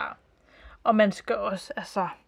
Men det er jo det, der er svært, fordi man tænker jo ikke, at det er det, der sker. Selvfølgelig tænker man ikke det. Man tænker jo bare, at vi skal på en vandretur, og det bliver virkelig sjovt og Ja. hyggeligt. Ja, ja. Og så skal vi tilbage til hotellet igen og slappe af bagefter, Ja, ja. eller hvad det nu Han noget er. lækkert at spise. Ja. Ja. Altså, så det er jo ikke, altså, og det er jo heller ikke, fordi man skal gå og være konst- man skal ikke gå og være bange for at leve sit liv. Det skal man Nej. jo heller ikke. Øhm, men jeg tænker, altså ja, altså, så det er jo svært at sige, men ja, jeg ved ikke. Jeg tror bare, jeg tænkte, at sådan, man, altså, ja, når man så hører sådan nogle der historier, så får man jo lyst til, hvis det var en selv, der skulle ud i junglen og vandre måske, og, og tænke på forhånd, okay, vi har den her rute, vi går den her rute, ja, vi går ikke off track, Ja. Øhm, hvis der nu rent faktisk sker noget, så lige forberede på forhånd, sådan, hvordan overlever man, altså sådan basic survival skills, så man Ja. lige sådan kan dem og Men sådan det er jo sjældent, man forbereder med sådan noget der. Men det er måske meget klogt at gøre sådan noget. Jeg var jo Ja. blandt andet på sådan en førstehjælpskursus i går, hvor jeg, altså Ja. det har jeg jo taget før også, da jeg tog kørekort, ikke? Men jeg, men jeg meget, der havde glemt og sådan noget, ikke? Hvor jeg faktisk også tænkte, det burde man gøre en gang imellem, for det Ja. skulle egentlig meget. Det burde alle jo egentlig kunne, faktisk. ja, Ja. for det skulle egentlig meget klogt lige at kunne vide, hvordan man giver øh, hjerte-lunge øh, førstehjælp. Ja. Ja. Men ja, og altså igen, det er jo den der balancegang, for man skal jo ikke gå og være bange for, at alting Nej. kan ske jo. Men det, ja, det er stadig godt at være forberedt, kan man sige. Ja, det Øhm, kan man da sige. Men ja, det er forfærdeligt, altså. Hvad, hvad der så end er sket. Ja, ja, ligegyldigt hvad er det jo forfærdeligt, og det er stadigvæk nogle piger, der har mistet livet, ikke? Jo. Altså, jeg, tænker, jeg, kan, jeg kan slet ikke forestille mig, hvordan deres forældre må have haft det. Altså, Jeg synes, det er værre, hvordan de har haft det. Nå, ja, ja, ja, ja, ja. Men Ja. deres forældre har nok også øh, ja. ikke haft det særlig fedt. For helvede, altså. Ej, men også bare, man ved jo heller ikke præcis, Men det er hvornår de er døde. Men det er også, også det der med, om den ene har været død og gået rundt alene bagefter. For ja. De er jo, altså, sandsynligheden for, at de er død samtidig, hvis det er et uheld. Ja, den er nok ikke så stor. Men også det der med, hvad nu hvis det er, fordi den ene er kommet til skade, og så har den anden været hos personen, og ikke vil forlade personen, og så, hvad så med sådan noget der med, ej, valget af, skal vi begge to bare blive her og dø, skal jeg efterlade dig, skal jeg ikke, altså sådan nogle der ting, ikke? Ja, for jeg tænker også det der med foden, det, men, altså, det kan ikke, det er ikke det, der er sket, fordi det vil man jo kunne se på foden og sådan noget. Ja. Men jeg fik bare også tanken om, at sådan, jamen ja, hvis nu man var ude, og den ene kommer til skade, og man får et stort sår i den ene fod for eksempel, og der går betændelse i det, Når skal vi skære det af, altså sådan du? lidt, bliver vi nødt til at amputere den og sådan noget. Ja. Ja. Men det, er jo, altså, det kan jo ikke være sket, fordi det, man vil for det første kunne se på foden, at det er det, der, der har været betændelse i den. Ja, ja. Øh, og ja, hun vil nok heller ikke, den anden vil nok ikke have kunne skåret så præcis. Hvad fanden har hun også skulle skære med? Altså, Ja, ja, ja. Øhm, ja, ej, ja, jeg ved, altså, det er mærkeligt. ja. Det er mærkeligt. Altså, jeg tænker umiddelbart, at det må være en eller anden form for forbrydelse. Ja. Men det tror jeg også er fordi, altså sådan overnaturligt, der, altså jeg, jeg, jeg kan bare ikke, altså det er så svært at forestille sig umiddelbart, sådan, hvad i alverden kan det have været. Altså, Med mindre, okay, nu er jeg bare sådan syret, ikke? Det er, hvad jeg Ja. skulle lave en film om det. Hvad nu hvis det er selve junglen, der ligesom har sådan en form for sådan Ja. øhm, bevidsthed, eller sådan, så det er junglen, der har angrebet dem. ja, Så det er ikke et dyr eller et væsen, det er det er simpelthen junglen, junglen. ja, som har sørget for sådan, hov, nu løfter du lige en rod, så du falder. Forstår du, hvad jeg mener? Mm, Altså sådan, junglen har attacked dem. Ja. Eller sådan, net... Er der ikke en film, er det Life of Pi, hvor der er en ø, der også er kødædende? hvor selve det er øen er rigtigt. Der er kødædende. et eller andet. Ja, altså sådan noget, Ja. eller det. Ja, Det er jo også en form for sådan overnaturligt. ja. Og så er det Og så de ikke kunne flygte, fordi junglen selv har hele tiden stoppet dem, eller Ja. ja. forhindret dem i at, øh, Ja. ja. at komme ud af junglen. Ja. Og så er det derfor, der ikke er sket noget med deres ting, fordi dem har de bare blevet spyttet ud igen. Ja. Nå, nu kommer min lille hund. Nu vil hun have kærlighed. Yeah. Hun kan fornemme, at vi er ved at være færdige. ja, det kan hun altid. Ugens lys. Go. Ja, Nu Ugens lys. Jeg øhm, har en lille, lille bitte, bitte smule sommerferie nu. Så det er jo altid dejligt at føle, at man har nogle dage, hvor man ikke, Leve. ikke skal noget. Ah, du arbejder lige nu. Ja, ja, det er rigtigt. Eller arbejder, Men men jeg ikke, altså. om vi kalder det, men Vi hygger, gør vi. det gør vi, og vi har hundenumser. Ja. Ja. Ja. Hvad er dit lys? Jamen, øh, hvad er mit lys? Mit lys er, at jeg skal have ferie til december. Ja. Og fridag til december. Ja. Jeg, det er jo ikke nogen hemmelighed, jeg ikke er så god til det der med at holde fri. Nå. Jeg laver rigtig meget. Øh, men jeg er blevet inviteret af mine forældre til Paris en gang i december. Mm. Det glæder jeg mig til. Kan jeg bruge det som lys fra nu af til december? og det, jeg synes, det er helt surrealistisk at være sådan en ferie. Ja. hvad er det? Ja, sådan, hvad, hvad er det? Ja. Så det tror jeg skulle er mit lys øhm, den her gang. Jeg blevet sgu inviteret på ferie. Du, selvom jeg er voksen med mine forældre, så skal jeg rigtig på en, jeg vil sige romantisk tur til Paris. Juleferie til Paris med mine forældre. Ja, jeg er kun en lille smule misundelig.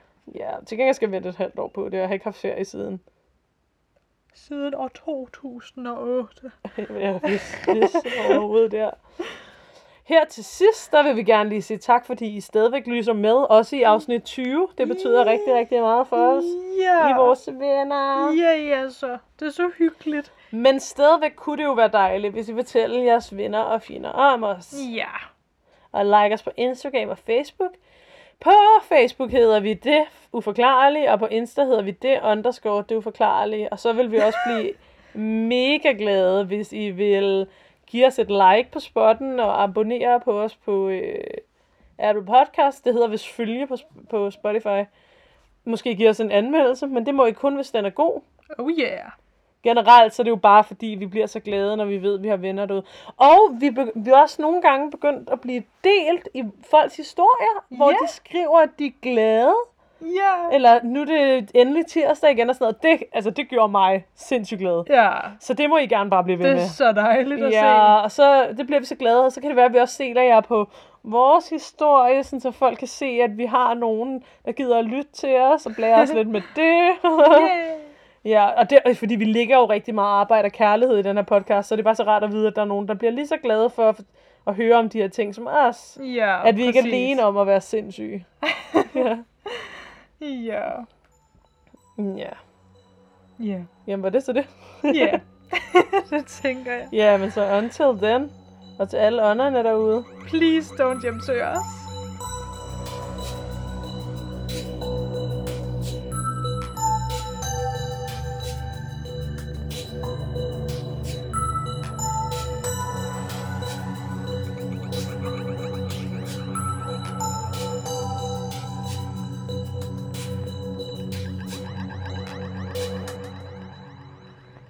Ja, da vi afspillede Annelise i sin øhm, eksorcismer, eller hvad det hedder, Ja. tidligere, så øh, reagerede Hedvig altså ret meget på især en af stemmerne. Øh, og I får lige lov at høre det lydklip, hvor Hedvig begynder at svare tilbage til Annelise, som efter sine skulle være besat.